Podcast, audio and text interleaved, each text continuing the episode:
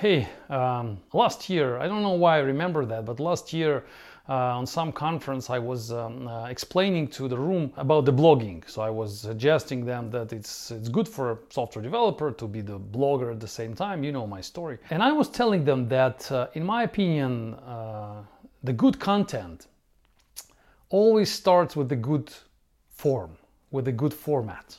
So every time you write you start writing something or you start coding something or you start creating something first make it look attractive to yourself. Make it look nice. For example when i start writing uh, a new book i spend a lot of time on first before the content is ready on formatting it on making sure it looks the way i like the, the style, the fonts, the, the distance between letters and uh, the size of the, of the paper and then uh, the cover. Even when the book is not ready, I start usually with the cover. So I design the cover, I look at the cover, I like the cover, and then I jump into the content. So the formatting, the style, for me goes first before the content. Maybe it may sound uh, weird, may sound wrong to you, but this is how I work. And I suggest you to think about this as well.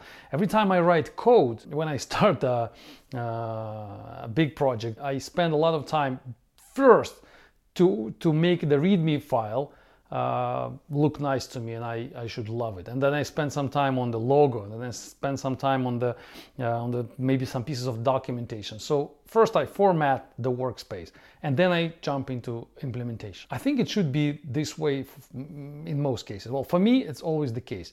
I, I will not produce anything good. I will not enjoy the process of producing anything if I don't love the, the visual uh, look and feel, how they call it. So the visual, uh, the, the, emotions I get from the visual part of the project, the visual part of the product I create, are much more important for me than the, the thoughts I put into the content.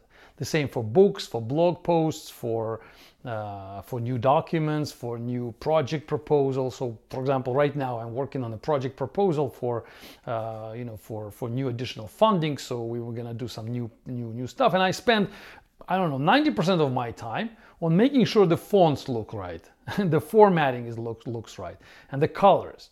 And then the content, that's the next, it's secondary. no matter how weird it sounds, but this is how it works for me. Maybe I'll finish with a simple example. When, you, when I start, if I, when I know that there is something to code in front of me, I know that there will be a long day of coding. First thing I do, I clean my monitor. So I want to be sure, well, the, the clean monitor is actually uh, the, the first step in the long coding process. The, the screen of the, of the laptop has to be completely clean and then I feel like, oh, that's nice and I jump into working. So think about this. Maybe it was a helpful advice for you. Thanks for listening. Stay tuned. Bye bye.